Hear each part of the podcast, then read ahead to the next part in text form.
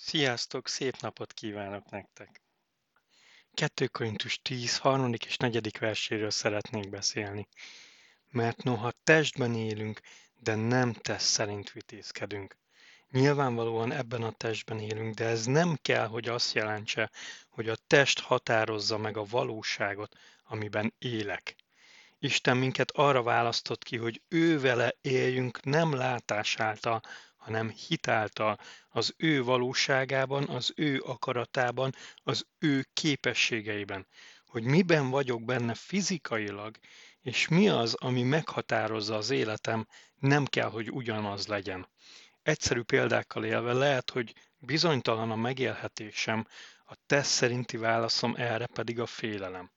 Lehet, hogy fizikailag egyedül vagyok, és a tesz szerinti válaszom a magány de Isten nem a tesz szerinti válaszadásra választott ki minket.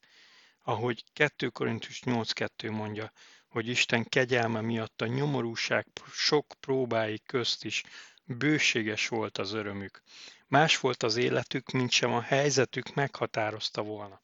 2 Korintus 10.4-jel folytatva, mert a mi vitézkedésünk fegyverei nem testiek, hanem erősek az Istennek erősségek lerontására.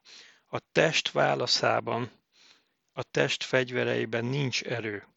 Ha megbántanak, visszavágok, de a visszavágás nem visz senkit az örökké valóságba, nem hozza be Isten jelenlétét, és nem tesz rendbe semmit, csak lejjebb viszi a dolgokat. A testi fegyvereimmel nem tudom megváltoztatni a légkört, nem tudok megmenteni senkit, nem tudom Isten életét élni, ahogy János 6.63 mondja, a szellem az, ami megelevenít, a test nem használ semmit. A test nem használ semmit, de Isten sokkal nagyobb. Ha bár testben élek, de bolond lennék, ha a testi élet lenne a forrásom. Isten valóságába, az ő közelségébe kell lépnem, és ő visz, visz oda, ahova vinni akar, és megteszi azt, amit meg kell tennie. A többi már nem az én dolgom.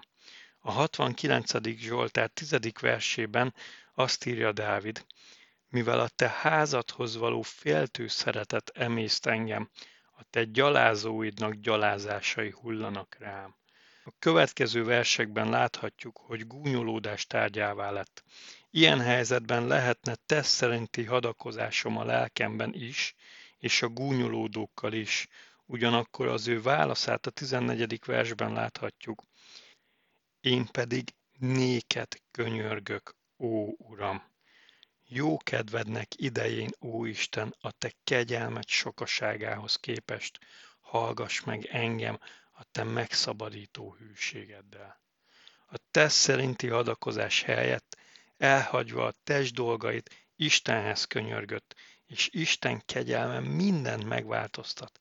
Nem az a lényeg, hogy gúnyolódnak-e, Isten hatalmában, az ő megszabadító hűségében nincs hatása az életemre. Úgyhogy menjünk Istennel, érjünk az ő hatalmába, az ő valóságában, nem a test fegyvereiben, hanem Isten fegyvereivel, Isten kegyelmével és Isten életével a mi életünkben. Amen. Tis truth that binds and truth makes free and sets the soul at liberty from sin and Satan's heavy chain,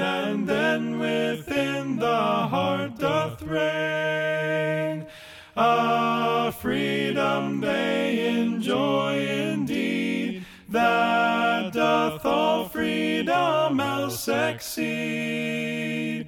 Freedom from guilt, freedom from woe, and nevermore shall bondage know.